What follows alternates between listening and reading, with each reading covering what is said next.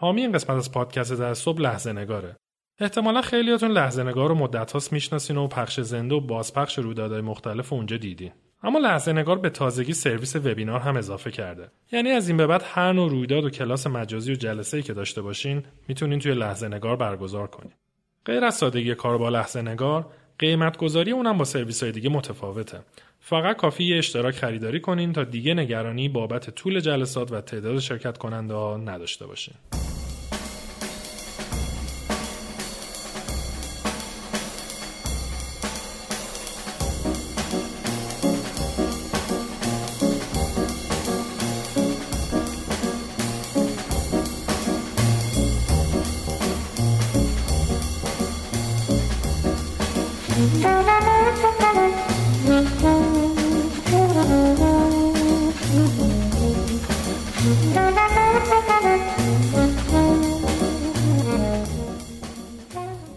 سلام به 87 مین قسمت از فصل دوم پادکست در صبح خوش اومدید. من میسم زرگرپور هستم.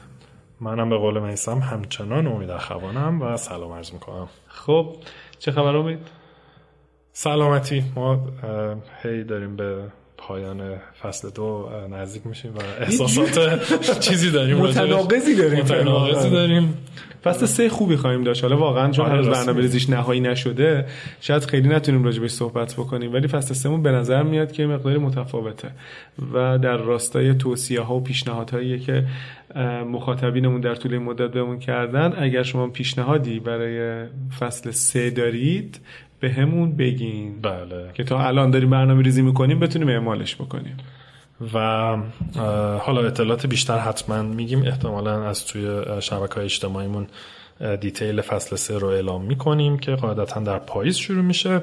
و ما امروز مهمونمون آقای علی رجول هم بنیانگذار و مدیر عامل استارتاپ پوشه هستن که گفتیم کارش push notification ه و در واقع این notif ها یا اعلان هایی که روی موبایلتون میاد ممکنه بعضیش از سمت پوشه باشه در واقع زیر ساختش و این قسمت دوم از این مصاحبه است. که قسمت اول رو می‌تونید از هر جا که اینو داریم میشنوین قبلی رو. گوش بدین و اینا و اینا ماجرای خیلی جالبی دارن اگر که قسمت قبل رو نشنیدید این قسمت رو به نظرم بشنوید به خاطر اینکه چند تا آدمی که الزاما خیلی آدمای فنی و برنامه آره، نویس نبودن میگی. تونستن استارتاپی رو اندازه بکنن که اصلا همه چیش برنامه نویسیه.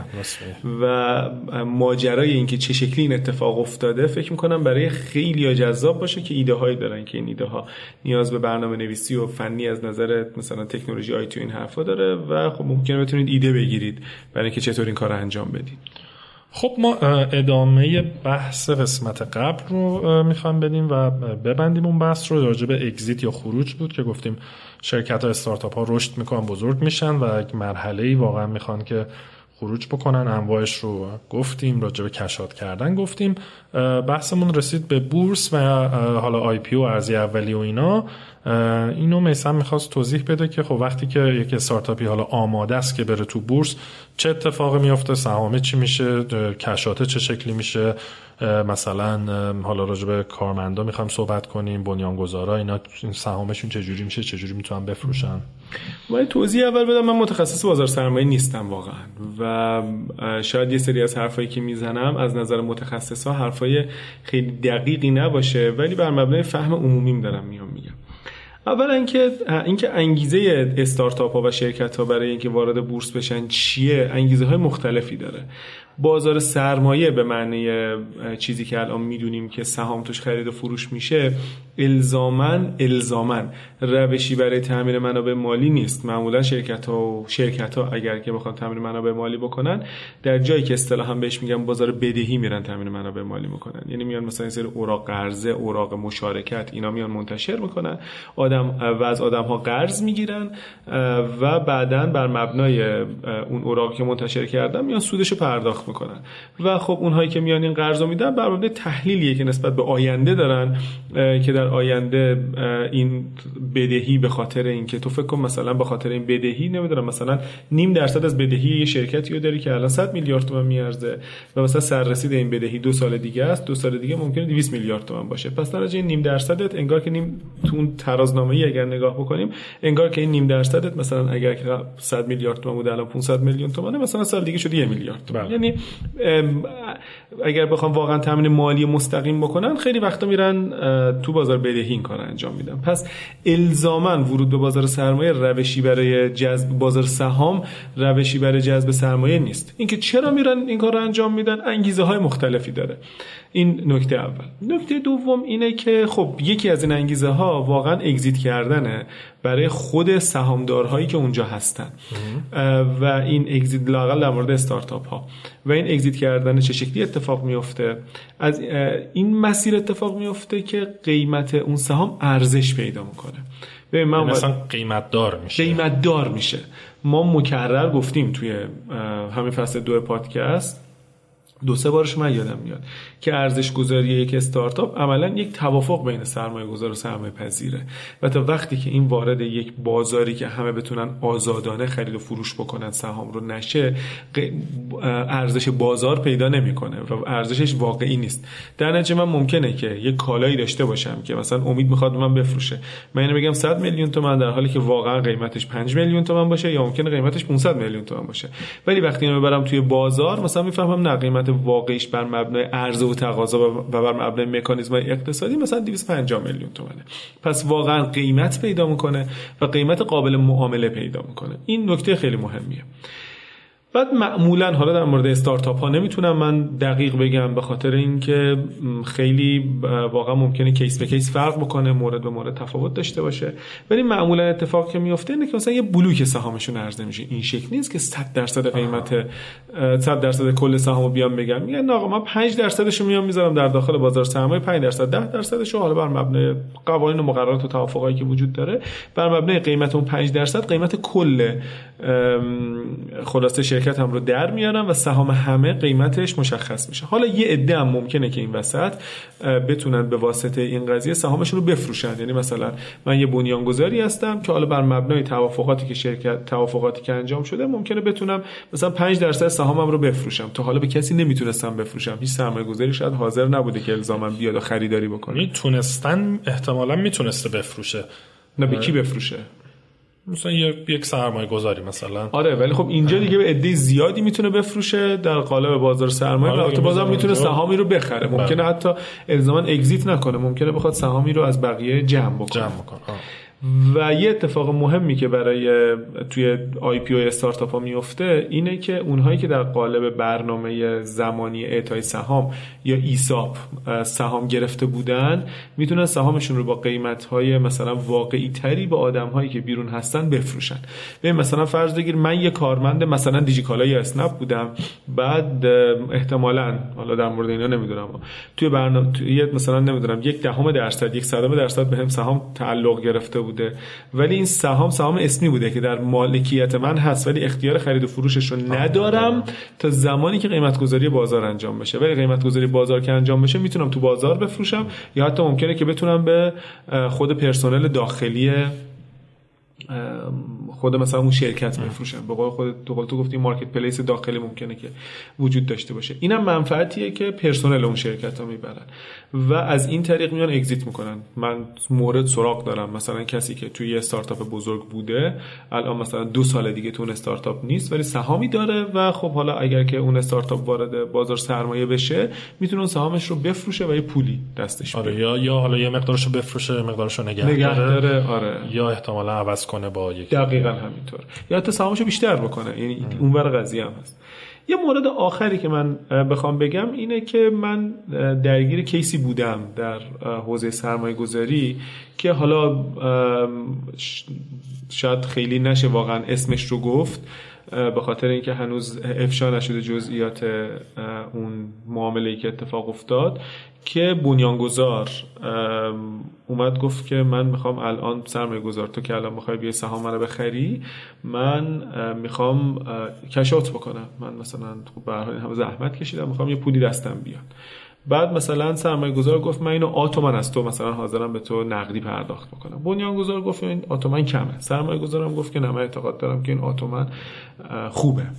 بعد توافقی که کردن با هم دیگه یعنی می‌خوام بگم حتی اینقدر می‌تونه دینامیک باشه که گفتن که خب الان من در این والویشن هستم در این ارزش گذاری هستم اگر بعد از یه سال مثلا تونستم که ارزش گذاریم رو به دو برابر برسونم برابر مکانیزمایی که با هم دیگه توافق می‌کنن. به جای آتومانی که امروز من گفتم دو آتومن در انتها بیا به من پرداخت بکن. یعنی اگزیت مشروط خروج مشروط اومد اتفاق افتاد که من خیلی منتظرم که موعد اون اتفاق بیفته ببینم که چه اتفاقی میفته. و امیدوارم که یه روزی محدودیت برداشته بشه. تو فصل دو اگه بشه واقعا جذاب به نظرم. تو فصل بعد حتی اگر شد که کل دیتیل این مذاکراتی که اتفاق افتاد خروج سرمایه گذار بود ورود یه سرمایه گذار دیگه اگزیت سری از بنیان گذارا رو بتونیم تعریف بکنیم که خیلی جذاب. من سر کلاس های سرمایه گذاری میگم. ولی خب فکر می‌کنم تو به خاطر اینکه اونجا جمع کوچیکیه آره. مثلا به همه میگم که ضبط نکنه نمی‌دونم نوت بر ندارین تعریف می‌کنم. ولی اینجا فکر می‌کنم که چون آره نمیشه واقعا گفت. اخلاقی نیست گفتنش. خب خیلی هم عالی. ما به پایان این قسمت رسیدیم. گوش میدیم به, به پایان اون صحبت خودمون رسیدیم. به پایان این بخش از قسمت رسیدیم. چرا اینو نمی‌تونیم یه چیزی براش پیدا کنیم؟ بخش و قسمت دیگه. بخش آره این بخش این بخش از بله. حالا به حال گوش استانداردی براش پس سه تعریف بکنیم. به مصاحبه با آقای علی رجول قسمت دومش و اگر قسمت اول رو نشدید قسمت قبل این پادکست رو گوش بدید. مرسی. خداحافظ. خدا نگهدار.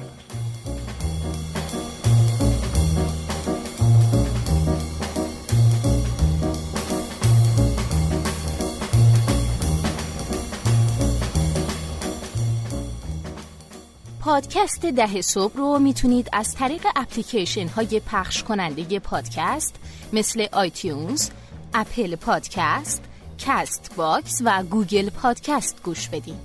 برای این کار کافیه عبارت ده صبح رو به فارسی جستجو کنید.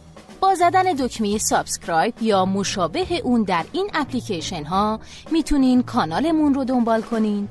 از انتشار قسمت های جدید با خبر بشین. به ما امتیاز بدین و برامون کامنت بذارین. خوشحالیم که شنونده پادکست ده صبح هستید.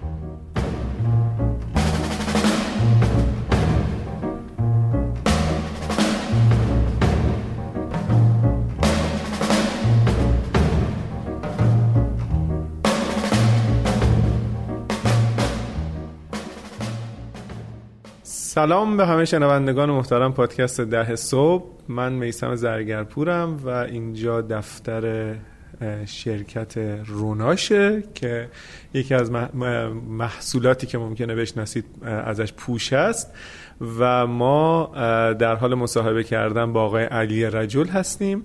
قسمت دوم مصاحبه است و پیشنهاد می‌کنم که قسمت اول رو هر جا که این قسمت رو میشنوید قبلش قسمت اول رو بشنوید. سلام منم امید اخوانم و خوش آمد میگیم به علی عزیز. سلام مجدد. خوشحالم که این هفته هم در خدمت شما هستم و امیدوارم که گپ و گفته خوبی داشته باشیم ممنون از شما.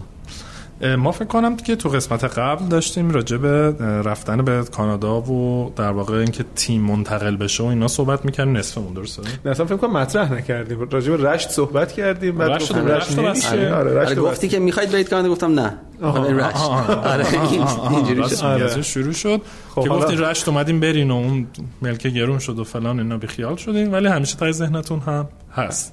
پس حالا چرا ما فکر می‌کنیم شما می‌خوایم برین کانادا؟ چون محصول خارجی داریم میدیم و مستلزم این محصول خارجی داشتن احتمالا یه دفتر دستکی اونور داشتنه.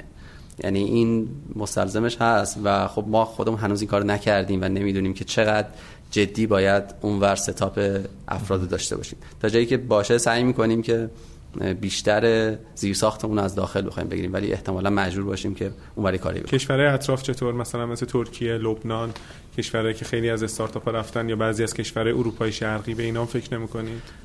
راست رو بخواید با علت اینکه توی کانادا ارتباطات بهتری داریم فکر می‌کنم می‌تونیم راحت تر اونجا رشد کنیم. مطمئنا شاید کسای دیگه ای باشن بتونن توی کشوری نزدیکتر کارایی انجام بدن. ولی خب ما چون اونجا تیمی هست که می‌تونه یکم به ما کمک کنه توی این کار دوست داریم که از اونجا شروع کنیم و امیدواریم که بتونیم موفق باشیم ان چقدر جدیه براتون قضیه؟ جدی بودنش جدیه.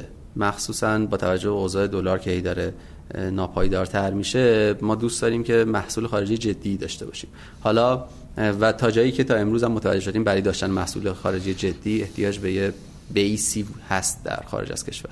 پس داریم جدی پیگیریش می‌کنیم که بتونیم انشالله من این چیز خلاصه بی ربط بپرسم ولی فکر می‌کنم ممکنه جذاب باشه با توجه به اینکه خیلی ها ممکنه استارتاپ سالهای بعد مثلا این مصاحبه سالهای بعد بشنون.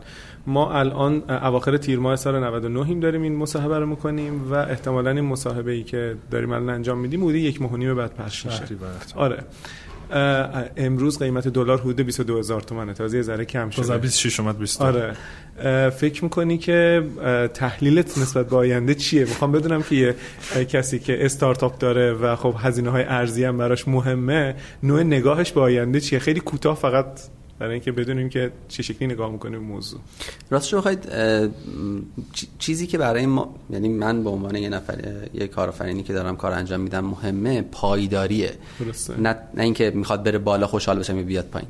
و الان با این تصمیمی که داریم می‌گیریم که بتونیم درآمد ارزی داشته باشیم هدف ما اینه که بتونیم نوسان رو بی‌ارزش کنیم. یعنی اگر دلار گرون شه یا ارزون شه برای ما تفاوتی نکنه. من خودم رو یک مثلا آدم finance نمی‌دونم که بتونم تخمین خوبی داشته باشم از اینکه نرخ ارز می‌خواد تو آینده چه جوری بشه پس من ترجیح دادم که آقا بیایم درآمد ارزی داشته باشیم که هر چی شد ما راضی باشیم. گرون شه خیلی خوبه درآمدمون زیاد میشه ارزون شه خیلی خوبه هزینه هم کم میشه. بسیار. اگر که اجازه بدی علی جان مقدار راجع به بقیه محصولاتی که دارین به غیر از پوشه و مثلا الان توی استراحت که رفته بودیم یکی دو تا چه چیزی راجع به برکت گفتی. خیلی جالب بود. یه ذره اینا رو هم باز بکنی برامون. برکت البته محصول نیست دیگه یه سرویسه. یه نیمچه خیریه مسئولیت اجتماعی. آره. از محصولاتتون اگر حالا غیر از پوشه چیزی هست که متفاوت هم یه خلاصه بگو بعد بریم راجع به برکت هم صحبت کنیم. حتما. دست شما در نکنید. نکنید ما الان به صورت خاص تقریبا میشه گفت چهار تا تیم داریم. در حقیقت چهار تا محصول حالا اسمشو بخوایم بذاریم. یک خود پوشه است یکی برکت و یکی محصول خارجی مونه و یکی دیگه حالا اون که برای ما نیست ولی چیزیه که بهش دل بستیم اون سرمایه گذاری جدیدی که انجام دادیم و تو حوزه ریکامندیشن و اینا داره اتفاق میفته. این چهار تا حوزه اصلیه که مورد توجه ما هست. اما برکت رو بخوام بهش بپردازم یه سرویس مسئولیت اجتماعی ماه. که سال 96 شروعش کردیم. این همه شروع ها رو دقت کنید سال 96 اون سالی بوده که بوده. سالی بوده که خیلی همه چیز زندگی رو روشن بوده و داشته پیش می‌رفته و اینا. تو 96 ما گفتیم یادم الیکامپ 95 و ما رفتیم مثلا سوم شدیم. الکامپ 96 داشت می‌شد. انگیزه خیلی خاصی نداشتیم دوباره بریم الکامپ شرکت کنیم. الکامپ تو الکامپ تو الکامپ 95 من داوری کردم شما آره اگر اشتباه نکنم. خب. دنیا به همین اندازه کوچیکه. بعد الکامپ 96 بود. ما تو ذهنمون همیشه این بود مخصوصا وحید امین تبار که تو تیم ما هستش و کار فنی ما رو می‌کنه. این خیلی روزای اول که می‌خواستیم جذبش کنیم گفت آقا من می‌خوام برم مثلا توی خیریه کار کنم. آقا بیا اینجا بعدن خیریه رو میاریم اینجا. مثلا خلاص کلی گذشت ما مخش رو زدیم اومد و این گفت که آقا قرار بود که ما این محصول بدیم و اینا مثلا تو حوزه خدمات مسئولیت اجتماعی و اینا. الان هم که مثلا فکر یه ماه مثلا دو سه هفته تا الکامپ مونده بود بیا این محصول رو بدیم. توی سه هفته اینو از صفر تا صد واقعا از صفر تا صد همه کارش انجام دادیم. و یه محصولیه که شما می‌تونی مثلا محصولات نیمه آماده غذایی پیاز سرخ کرده بادمجون سبزی پاک کرده سبزی سرخ کرده هر چی. از اینا سفارش بدی و بعدش ما میت تو اوردر سفارش از شما می‌گیریم می‌بریم سمت خانم های سرپرست خانوار که زیر مجموعه خیریه های سرتیفاید هستن با یه نظارتی روی کیفیت که حتما کیفیتش باید حفظ بشه. جمع می‌کنیم و میایم توضیح می‌کنیم. این کل اتفاقی تو برکت داره میفته و خب امیدوارم که به کار بیاد از دو جهت. هم از این جهت که یه سری افرادی که اینا تا حالا زیر مجموعه خیریه بودن و یه جوری داشتن خرجی بگیر بودن. یعنی داشته بهشون کمک می شده این دفعه الان با درست کردن اینا اینا اون حس عزت نفسشون بالا میره چون دارن تولید می‌کنن. درسته. و درست محصولاتی کم گرونتر از نرخ نرمال تو مغازه هست ولی ما به مشتریامون اینجوری میگیم میگیم آقا تو که می‌خواستی مثلا مایی سر هزار تومان بری به خیلی کمک کنی. حالا بجن که بهش بلا عوض کمک کنی بیا محصول سر هزار تومان تو بخر. هم محصول تو گرفتی هم اون فرد حس بهتری داره از این تراکنش مالی که داره صورت می‌گیره. فکر می‌کنین که بعد از این چهار تا محصول بعدی که میدین یا سرویس بعدی که میدین یا حتی سرمایه‌گذاری بعدی که می‌کنین چیه؟ خیلی سوالیه که بهش فکر نکرده بودم راستش رو بخوای. چون محصول خارجی محصول جدیدیه و تمرکز خیلی جدی روش داریم. خیلی افق نزدیکی در آینده ندارم که بخوایم بریم سراغ یه محصول دیگه. ولی اگر هم چیزی باشه سراغ انجین های مبتنی بر هوش مصنوعی یعنی میکرو سرویس هایی که یه زیرساخت خیلی فنی دارن که توانایی ما در حل اون زیرساخت هست و اونو می‌تونیم چه به عنوان یه سرویس جداگونه ارائه کنیم چه یه سرویسی باشه که بتونیم بفروشیم به این بزرگتر تو دنیا. تونستم آره من این جوری که دارم احساس می‌کنم اینه که شما مثلا نمی‌دونم چون ما با با سلام هم صحبت کردیم به محمد رضا آقای عزیز این حرف رو زدیم. حالا شاید نه به شدت محمد رضا. ولی من به نظرم میاد شما یه مقداری مثلا مثلا نوع بیشتر تفکر استراتژیک دارین تا برنامه ریزی استراتژیک. درسته؟ مثلا هدف سه ساله دارید که مثلا بخواین بهش برسین یا نه. مثلا اگه الان بخوای یه بیزینس پلنی بنویسی برای یه سرمایه گذاری مثلا در سه سال من می‌خوام به فلان جا برسم از قبل اینو می‌دونی یا نه؟ حالا مثلا باید چیزی بیای ببافی براش. منم میبافیم براش. پس حسن درست میده آره آره میبافیم براش. واقعیت خیلی سخته اون مفهوم استراتژی که قبلا ما تو دانشگاه میخوندیم و بعد مثلا می‌گفتن که برنامه اینجوری ده ساله و پنج ساله و بلند مدت و اینا اصلا نمیشه. یعنی یه دفعه یه چیزی عوض میشه. منسوخ شده اون آره اون که منسوخ شده. بعد مملکت ما هم که ماشاءالله خیلی همه چی پایدار و ایناست سختتر کرده این عدم ثباتی که توی مملکت خودمون وجود داره.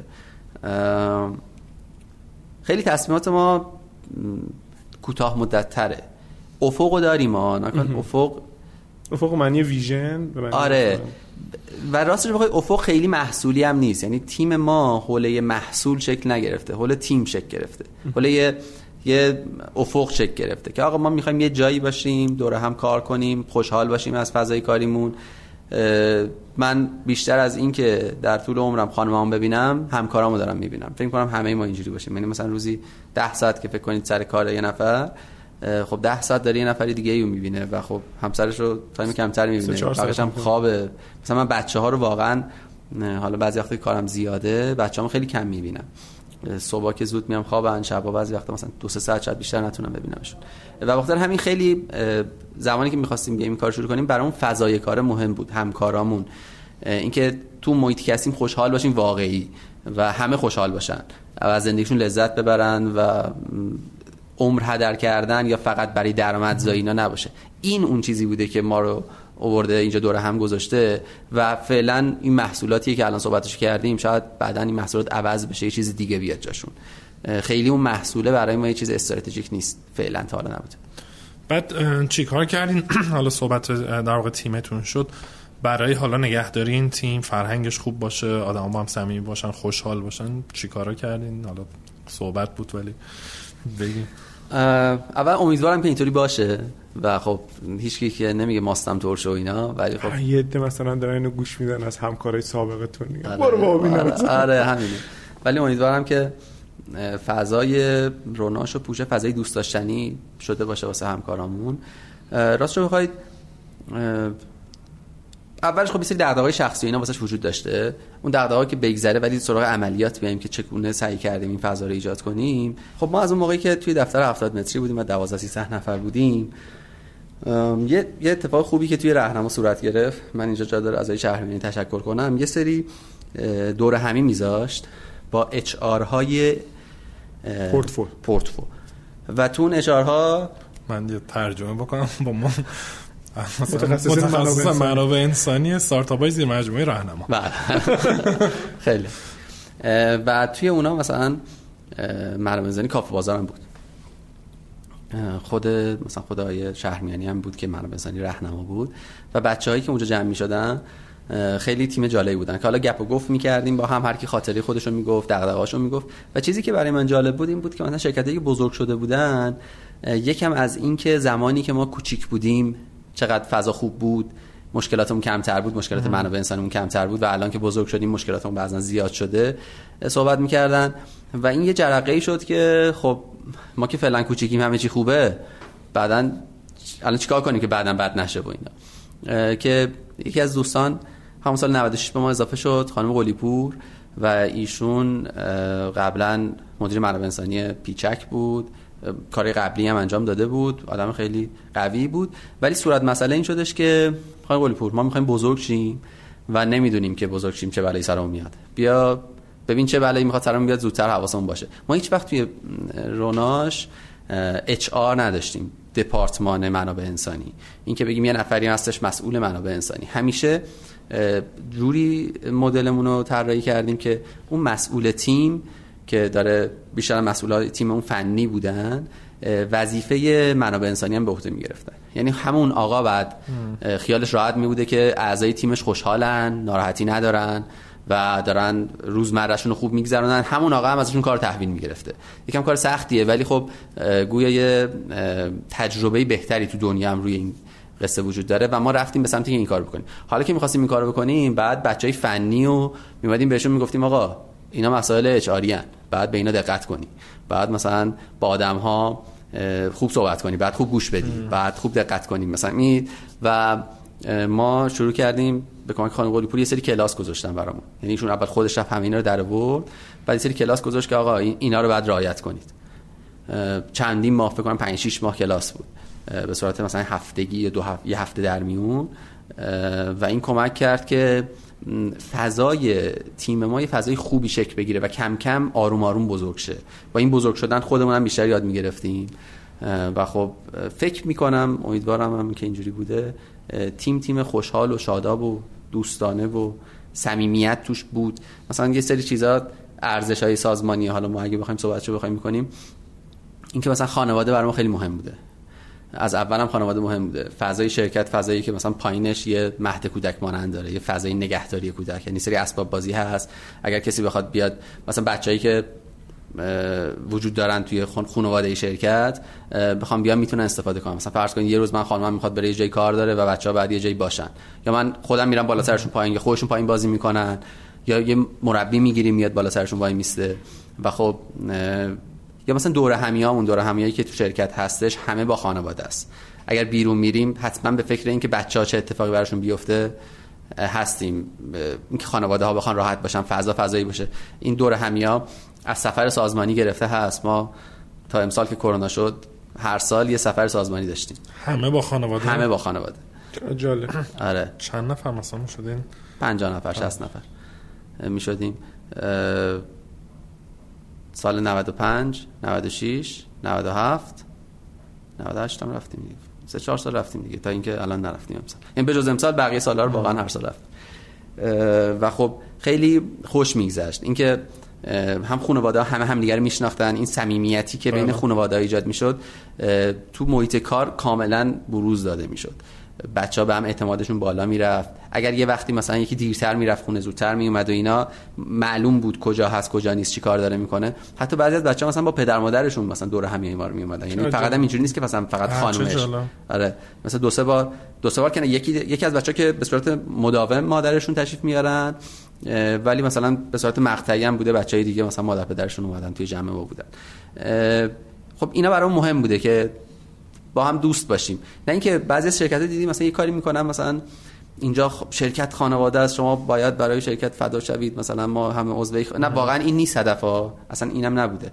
این بوده که آقا الان که ما اینجاییم خوشحال باشیم. هر کی الان میاد به من بگه من می‌خوام فردا برم قرارداد هر چی داشته باشیم. انصافا اوکی یعنی اصلا اینجوری که آقا تو مثلا ما این همه خرج کردیم ما این همه سرمایه نه اصلا ما که حقوق بالایی هم نمیدیم. یعنی بچه هر کی از این در بره بیرون خوشحاله. خوشحاله آره. ما, ما هر کی از شرکت میره بعد شیرینی بده. این یه چیزی هست. بچه الان که کرونا شده که اینجوری نیست ولی اون اوایل خیلی جدی شیرینی درست می‌گرفتیم. مثلا شام و اینا مثلا نداده یه دونه مثلا شیرینی عادی. و ولی خب کم کم که تعداد بالا رفت در حد شیرینی شام گرون می‌شد دیگه. ولی با خوبی خوشی سعی می‌کنیم همیشه این ارتباط حفظ بشه حتی اگر بچه از اینجا رفت ایده این از کجا اومده؟ کسی بهتون گفته؟ یا مثلا بر خیلی غریزه ای اینو پیش رفتین؟ چون خیلی خارجیه این کارا. راستشو بخواید بعضیاش که مثلا خارجی نیست مثلا نمی‌دونم خارجی ها چقدر مثلا با خانواده و اینا مثلا این کارا رو می‌کنن. بیشتر اینجوری بوده که دوست داشتیم اینجوری باشه. شاید به کارهای قبلی که می‌کردیم ربط داشته به اون چیزایی که برای اون ارزش بوده و اینا. خب یعنی یکم تحصیلات توش تاثیر داشته تجربه کار قبلی تاثیر داشته. تیمی که کنار هم شکل گرفته چون دوست بودیم ما خودمون. یعنی اون سه نفر اولیه‌ای که اینجا کار شروع کردیم. 6 7 سال با هم دوست خانوادگی بودیم. و خب دوست داشتیم خب اینجا هم مثلا ارتباط حفظ بشه احتمالاً. اون جوری که دوست داشتیم باشه رو اومدیم آره تمرین دادیم. دقیقاً. یعنی جدا نشده کسی از تو تیم شرکت که مثلا ماها با هم میریم بیرون. اینا نیان. نه می‌خوایم بریم بیرون همه با هم میریم من فکر کنم همین در واقع حالا مایندست و دید توی طراحی دفترتونم بوده. می‌بینم که حالا اتاق هر یه شکلا مبل دارین گیاه خیلی زیاد دارین و یه گوشه هایی هست که آدم واقعا فکر می‌کنه الان یه خونه است. یعنی یه کادرهایی رو آدم ببینه اصلا نمی‌فهمه که توی دفتر اومده و به نظر موکت کفش. آره خود یعنی اینکه با کفش نمیایم داخل خیلی برام مهم بود. ما اولین بار که یه دفتر میانی داشتیم سمت اکباتان یعنی دفتر پدرم که جدا شدیم. رفتیم یه دفتر دیگه یکم بزرگتر بود. بعد اونجا که می‌خواستیم کفش رو چیز کنیم گفتیم موکت کنیم این موکت اداریا که مثلا با کفش میرن. بعد یکی دو تا بچه گفتم خب مثلا بیا با کفش نریم. گفتم آقا مثلا الان همه میگرخن یکی مثلا از بیرون می‌خواد بیاد آره. کفش در بیا نمیشه و اینا. بعد گفتم حالا این کارو بکنیم. با کفش کردنش که کاری نداره. یه ماه میریم تو اگه نمی‌شد با کفش میریم. و وایسادیم و دیدیم چه همه راضی و خوب و چقدر راحت یعنی همون حس راحتی خونه. یعنی مثلا به که روزی 10 سال پاش تو کفش خب همینجوری راحت نشسته. تو من خودم جزء طرفداران این قضیه ام ولی مخالفین خیلی جدی هم داره این موضوع خب ما خدا رو شکر نه ارباب رجوع نداریم. یعنی کسب و کار ما کسب و کار ارباب رجوع نداشتنه. و خب تا حالا مشکل نخوردیم. من یادمه که فقط یه بار یکی از دوستان که اومدن اینجا آقای دکتر ستاری دم در گفتم که آقای این کفش در بیارید. مگه مسجده؟ گفتم که باشه. بعد اومد تو بچه هم نشسته بودن اینا. تا اینجا ها اومد. بعد گفت شما راحتید کفش رو در آوردید؟ هم گفتم آره.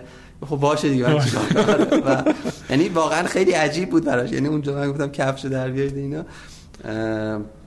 همینی که شما میگی. یعنی بعضی واسه ولی خب خدا رو شکر تا حالا فضا خوبه. بعضی وقتا مثلا ما مصاحبه که داریم مثلا می‌خوایم از قبلش بگیم کفش در مثلا اینجایی که میای یعنی طرف آمادگیشو داشته باشه. بله. بعد و بعضی فکر می‌کنم مثلا الان چجوری مثلا فضا فضای قشنگی شکل نمی‌گیره تو ذهنشون. یکم حالتای سنتی تره بله، بله. مثلا مثلا چرا اینجوریه؟ ولی بعدش که میان نظرشون عوض میشه. من فکر کنم تو تمام جاهایی که رفتم فقط شما و ابراروان رو دیدم که این مدل بودیم. بعد یه چیز دیگه هم هست که شما حالا یه زنگی هم بود خورد فکر کنم تو قسمت قبل شاید بعضیا شنیده باشن. پارسال من پیشتون اومدم. ناهار رو همیشه سر یک تایمی همه با هم می‌خورین یه میز بلندی بالا هست و سرش میشینیم به نظرم اونم خیلی چیز جذابی اونم من خیلی کم می‌بینم که یه شرکت توی تایمی انگار تعطیل شما وقت همه دور هم باشن با هم گپ بزنن. یه کار دیگه هم که هر کسی یه چیزی share می‌کنه. چی بود؟ آره. من اینو توضیح بدم کامل یکم قبلترش هم توضیح بدم. ما فضای کار همینجور که ببینید خب فضای کار مسطح flat چی میگن؟ باز. بعد open office آره. فارسیشو چی میگی؟ آره. open باز. بعد و خب هیچ نباید صحبت کنه. چون نمیشه دیگه. مخصوصا چون تیم فنی تمرکز بالا می‌خوان و اگر سر صدا بخواد بشه که اتفاق نمیفته. بخاطر همین قانون داریم که آقا کسی صحبت نکنه. حتی یه زنگوله ای داریم یه جغجغ زنگوله. نه اگر کسی اگه صدایی تو شرکت بالا بره یکی میرون ور میداره اینجوری می‌کنه یعنی بچه ها ساکت. بعد خب اما ارتباط شکل نمی‌گیره اینجوری. یعنی وقتی این قانون رو گذاشتیم خب آدم که با هم حرف بزنن و این حرف زدنه سر همون ناهاره. آها. یعنی ناهار جای کامیکیشن جدیه و ما از ناهارمون خیلی بخاطر همین تاکید داریم هم با هم بریم. حالا ناهارم خودمون هم آشپز داریم که آماده می‌کنه برامون و اینا که بماند که سالم باشه. باز به علت اینکه خودمون اینجا داریم زندگی می‌کنیم و بذارید زندگی سالمی داشته باشیم زندگی خوشحالی داشته باشیم. و اتفاقی که میفته اینه که هر روز سر ناهار از با سال 96 این 96 مبدأ تاریخ ما. اصلا 96 یکی از بچه‌ای بار پیشنهاد داد که بیایم سر نهار یه ارائه بدیم. یعنی ما اول نهار رو داشتیم گفت هر کی یه روزی ارائه بده. و مثلا با موضوعات باز موضوعات آزاد. یکی یه بار یه کتاب خونده بود میومد می‌گفت یه فیلم یکی دیده بود. یکی یه تجربه شخصی داشت. یکی مثلا چه می‌دونم این اولین سیاه‌چاله رو عکس گرفتن. مثلا اومد توضیح داد اینجوری از این عکس گرفتن. یعنی خیلی مطالب آره نهار می‌خورن یکی ارائه نه نه بعد نهار. بعد نهار. آره اول همه نهار می‌خورن بعد از نهار به مدت یه رو. هر کی میاد یه موضوع ارائه میده. و چرخشی هم هست. تقریبا ماهی دو ماهی به نفر به هر نفرم یه نوبت می‌رسه. یعنی اینجوری نیست که بارش زیاد بشه اون اولی که شرکت کوچیک بود هر دو هفته می‌شد بعضیا خب در می‌رفتن از زیرش سخت می‌شد و اینا. ولی چون موضوعمون همیشه خیلی باز بوده واقعا مثلا یکی سفر رفته بود میاد عکس سفرش نشون می‌داد و اینم خودش یه انتقال تجربه خیلی جذابی بود دیگه. و اونجا جایی بودش که ما خیلی این ارتباط جدی شکل می‌گرفت. شما توی شرکت مثلا 40 50 نفره حالا ما هیچ وقت 40 50 نشدیم ولی سی سی و خورده شدیم. شما کم پیش میاد با همه ارتباط داشته باشید دیدگاه و نظرات اونا رو بدونید ولی وقتی که یه ارائه یه نفری که تو تیم شما هم نیست میده و همه راجع به اون ارائه صحبت می‌کنن اونجا افرادی که شما به صورت روزمره هم باشون ارتباط نداری اونجا نظراتشون رو میشنوید و اونجا جای مباحثه میشه. یعنی چون یه موضوع هست و همه با هم دیگه حرف می‌زنن. و این صمیمیت رو خیلی تو سازمان بالا می‌بره.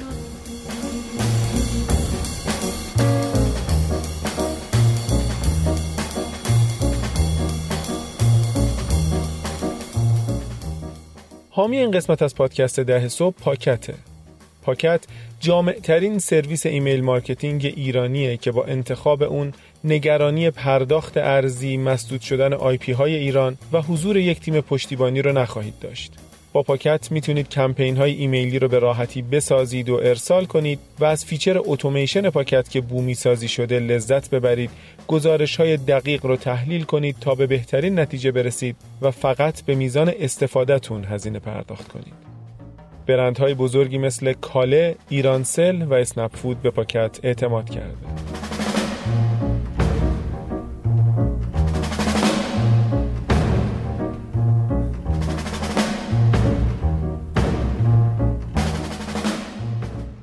خب جان یکم از چالش هایی که تو زمان رشد و حالا اسکیل کردن بهش خوردین تصمیم های سخت ریسک ها یه خود از اینا چی بولد چی یادته؟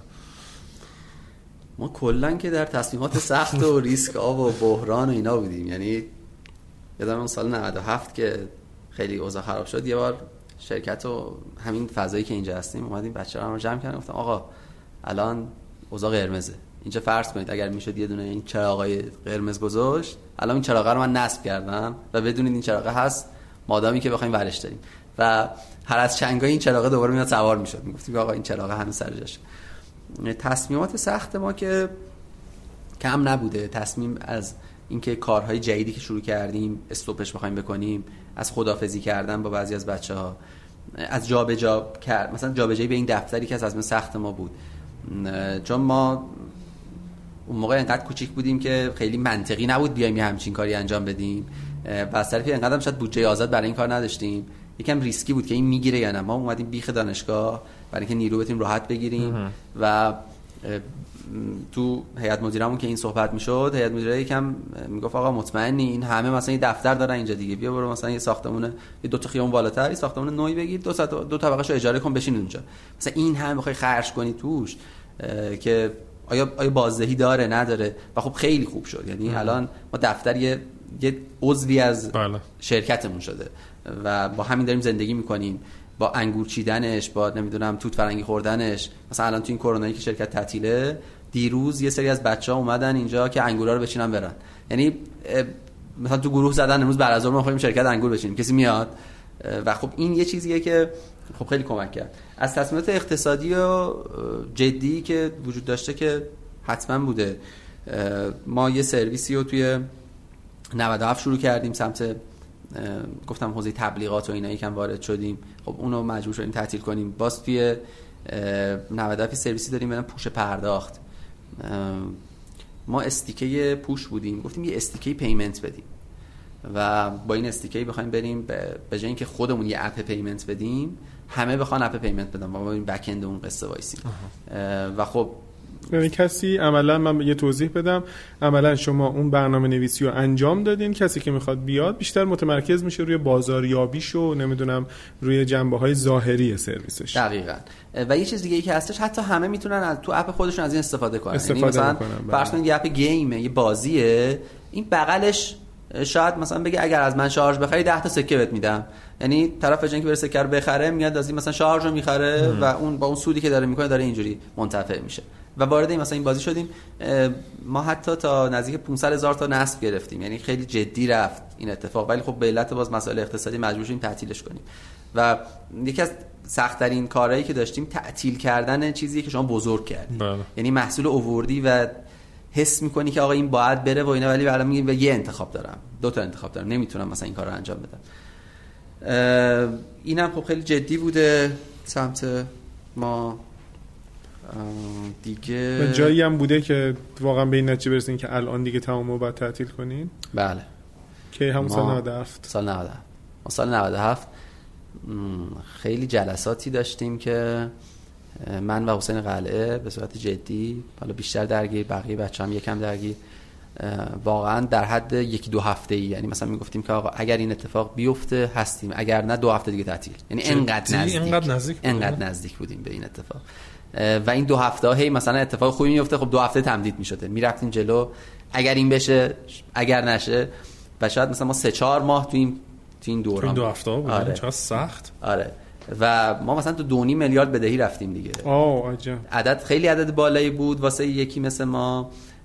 و اونجا اصلا جایی نبود که ما بخوایم بریم سرمایه گذار بگیریم. یعنی تو نقطه ضعف شدید بودیم نقدینگی شدید احتیاج داشتیم و می‌خواستیم بریم با یکی صحبت کنیم بگیم آقا مثلا ما 2.5 میلیون منفیم که می‌گفت من چی رو بدهی؟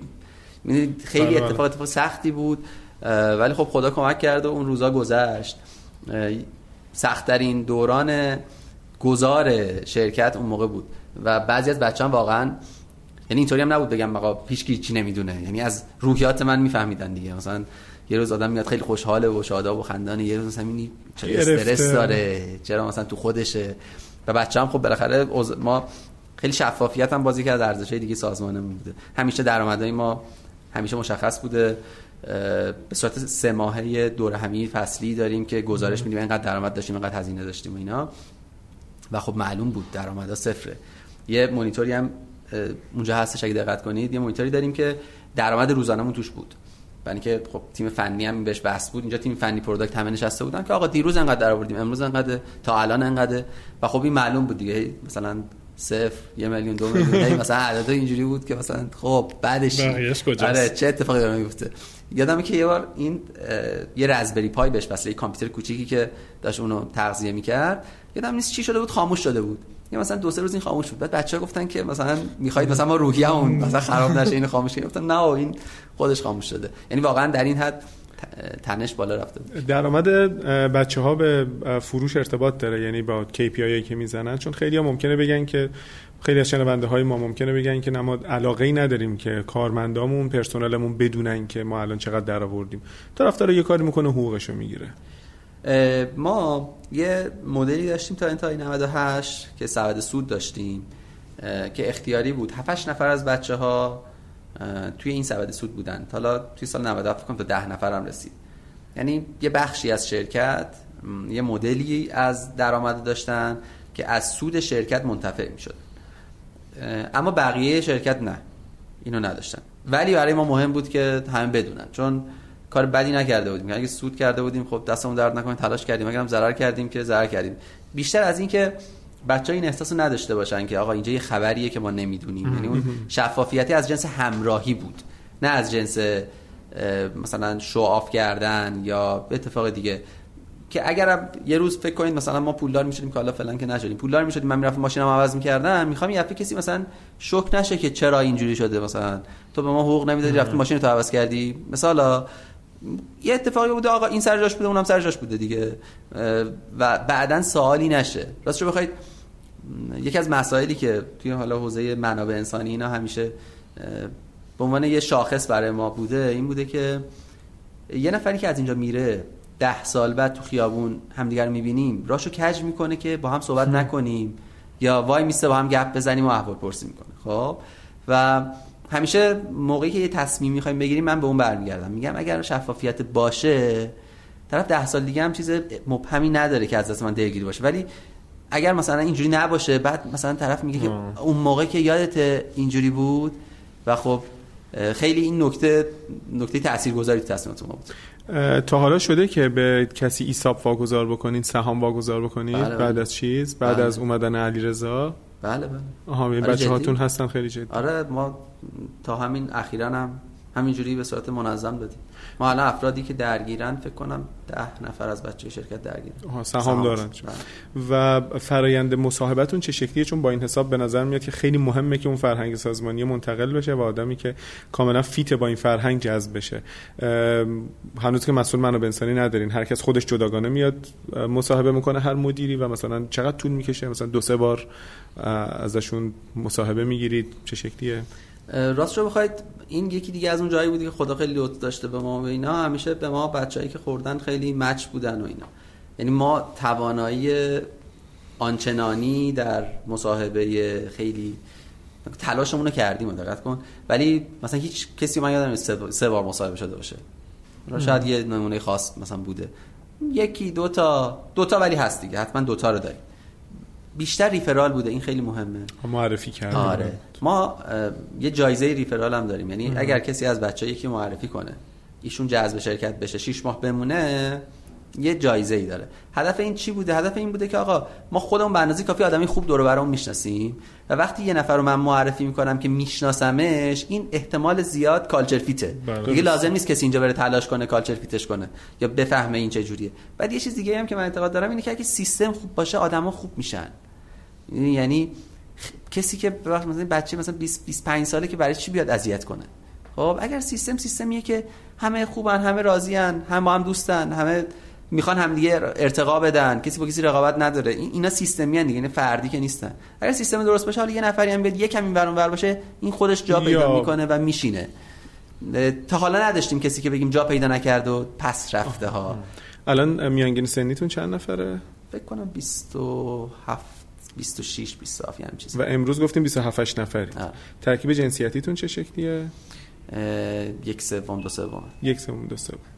بعد با توجه به کرونا خب دورکار شدین. الان هم که با اینجا خالیه تقریبا سه نفر می‌کنم بالا بودن شدن الان چهار تا. و می‌خوام بدونم که داشتی می‌گفتی خودت خیلی سختت بود دورکاری و خب به هر حال همه می‌دونیم که وقتی آدمو دورکار میشن حفظ فرهنگ سازمانی چندین برابر سخت میشه. این هم یه توضیح اگه میشه راجبش بدی. راستش بخواید دو سه تا چیز از اعتقادات من نسبت به منابع انسانی بوده. یک آدم part time نگیری. یک آدم دورکار دو آدم دورکار نگیری. و همیشه همه بعد اینجا تمام وقت می بودن. همکارای ما. حتی زمانی که خیلی کوچیک بودیم. حتی زمانی که اومدیم نزدیک دانشگاه و می‌گفتیم آقا بریم یه مثلا دانش اینجا اومدیم که از مزیت نزدیکی به دانشگاه استفاده کنیم. مثلا part time بگیریم. گفتم نه.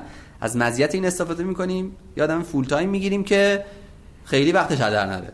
یعنی هر کسی از بچه‌ام دانشجو به وظیفه می‌شد این full time و دورکاری هم می‌گفتم آقا دورکار چیه؟ لوس بازی چی بشین کارتون رو بکنید اینا. تا اینکه این کرونا اومد.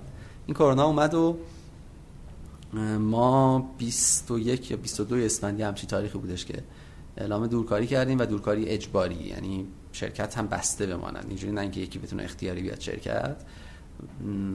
و خیلی تمرکز جدی گذاشتیم. ما خیلی عجله نکردیم برای انجام دورکاری. نکنید اول اسفند قضایی شروع شد. یکی دو هفته اول وایسادیم خوب رصد کردیم ببینیم اتفاق چه جوری دیدیم. نه جدیه. یک هفته وقت گذاشتیم برای اینکه دورکار شیم و همه زیر ساختار رو برای دورکاری آماده کردیم. کسی اگه اینترنت خوبی نداشت کامپیوتر خوبی نداشت و لازم بود اون بستر ارتباطی ویدئویی که داشته باشیم چون تا قبلش نداشتیم عملا یه بستر داخلی درون سازمانی ویدئویی. اینا رو همه رو آماده کردیم و رفتیم سراغ دورکاری و خدا خیلی تجربه خوبی بود. ما حتی تو یکی از تیمامون بچه همه راضی تر از قبل بودن. گفتن آقا مثلا هم خروجی ها بهتر داره داده میشه هم ارتباطات خیلی خوبه. و خب این خیلی اتفاق خوبی بود. همیشه هم هی مثلا دو سه ماه تمدید کردیم. یعنی مثلا گفتیم خب فعلا تا آخر بهار تا آخر تابستون همینه. اما چیزی که به نظر میاد اینه که این داستان فعلا راه درازی داره و ما نسبت به دورکاری هم خوشحالیم. نسبت به نصف, بودنش گارد داریم. چون فرض کنید الان من تو خونم پشت کامپیوتر نشستم و هر لحظه اراده کنم با یکی حرف بزنم ویدیو کال می‌کنم وای صحبت می‌کنم. اما اگر تو شرکت باشیم با توجه به اون قانونی که داریم که ساکت باید باشه طرف یاد بره تو اتاق جلسه یا اینکه نمی‌تونه همون لحظه حرف بزنه. اتاق جلسه هم مثلا دو تا سه تا بیشتر نیست بله. و کامیکیشن سخت میشه. همون لحظه یه سوالی داری از یکی بریم یه جای دیگه یا مثلا موقعی که استنداپ جلسات صبحگاهی یا مثلا روزانمون و اینا هست یه سری از افراد به یه سری دیگه انگاری ارجحیت دارن. می‌دید مثلا چهار نفر حضوری هن سه نفر غیر حضوری. مثلا میگن اون که اینترنتش قطع ولش کن. بله، مثلا بشینیم اینجا بخوایم این کار کنیم. بخاطر اینا نیومدیم به سمت نصف دورکاری نصف حضوری. و با همین فرمون داریم پیش ولی می‌بینی که در آینده حالا اگه کرونا متاسفانه بمونه و شدیدتر بشه کلا آنلاین اصلا به نظرت شدنیه؟ مشکلی که تو این قصه هستش اضافه شدن افراد جدیده. یعنی ما الان تیم قبلیمون خب همدیگه رو همه خوب میشناختن و این ارتباط خیلی جدی شکل گرفته و الان توی دور همی های آنلاینمون هم همه با هم صمیمی صحبت می‌کنن. ما هر دو هفته یه دور همی داریم همه میان مثلا همدیگر می‌بینن احوال پرسی می‌کنیم و اینا. باز از اون ارائه ها داریم. یعنی همون ارائه که سر نهار بود و حالا هر دو هفته یکی از بچه‌ها میاد این موضوع رو میده. و خب الان خوبه ولی من نگرانم یعنی نادانم نسبت به اینکه در ادامه اگر فرد جدیدی بیاد بتونه بیاد تو این فرهنگ بشینه بتونه بیاد این ارتباط صمیمی با هم داشته باشیم یا نه. اگر نتونه خب یه فکر دیگه بکنیم ولی اگر بتونه به نظر من راه خوبی بود. بعد حالا به عنوان آخرین سوال اگر بخوای از حالا بر اساس تجربیاتت یک مثلا توصیه ای حالا کلیشه نگم پندا اندرس ولی یک توصیه دیگه. آره برای کسایی که می‌خوان این راه رو مثل شما بیان یک سازمانی رو تشکیل بدن رشدش بدن و غیره یه حالا توصیه ای که خاصه و کلیشه نیست بخوای بگی چی میگی آه ما توصیه که نمی‌دونم یعنی من کوچیک‌تر از الان انگار مثلا. برگردی عقب مثلا میگی آخ کاش اینطوری می‌کردم اون چیه خیلی کاش ندارم نه از اینکه اشتباه نکردم از اینکه تلاشم موقع کرده بودم یعنی من دو سه تا می‌تونم بگم. یکی اینکه تلاش خیلی جدیه. یعنی اصلا شوخی نداره و الان من مطمئنا توی این راهی که اومدم هم خیلی از ازم رنجیدن هم تصمیمات اشتباه گرفتم. و ولی نمیگم کاش که اون موقع این کار نمی‌کردم چون اون موقع به نظرم اون توانم بود و من همه ظرفیتم واسه اون کار گذاشته بودم. بله. اما پیشنهادی که می‌کنم من یکم گذشت تا اینکه این معیار اینکه اگر یکی ده سال دیگه منو ببینه نظرش چیه رو داشته باشم؟ و به نظر این معیار خیلی معیار خوبی در شکلگیری ارتباط هر کدوم از ما با بقیه باشه. چون من به ذات برای سازمان ارزشی قائل نیستم که بگم این سازمان چیز مقدسیه. باید حواس مثلا سازمان از اوجب واجبات هست و اینا. این احساس رو ندارم. به خاطر همین آدما هستن ارتباط بین آدما هست و رضایت قلبیشون از هم هست و دور هم بودن و خوش گذشتن و اینا که میگم با اون متر پنج سال ده ساله همیشه اون در میاد. به نظر من product oriented نبودن هم خوبه people oriented بودن خوبه آدما ارزش باشن خوشحال باشن. انشالله خدا کمک می‌کنه محصول میره جلو. دعای خیرشون هست. اینو خیلی بهش اعتقاد دارم. یعنی پایداری توش می‌بینم. و همین. مرسی. خیلی عالی. خیلی هم عالی. ممنونت جان که وقت سر اختیار ما گذاشتی و در واقع مهمونت بودیم امروز. خیلی مسابقه خوبی بود. امیدواریم که مخاطبام لذت برده باشن. خیلی ممنون و خداحافظ. خدا نگهدار. ممنون از شما. خدافظ شما.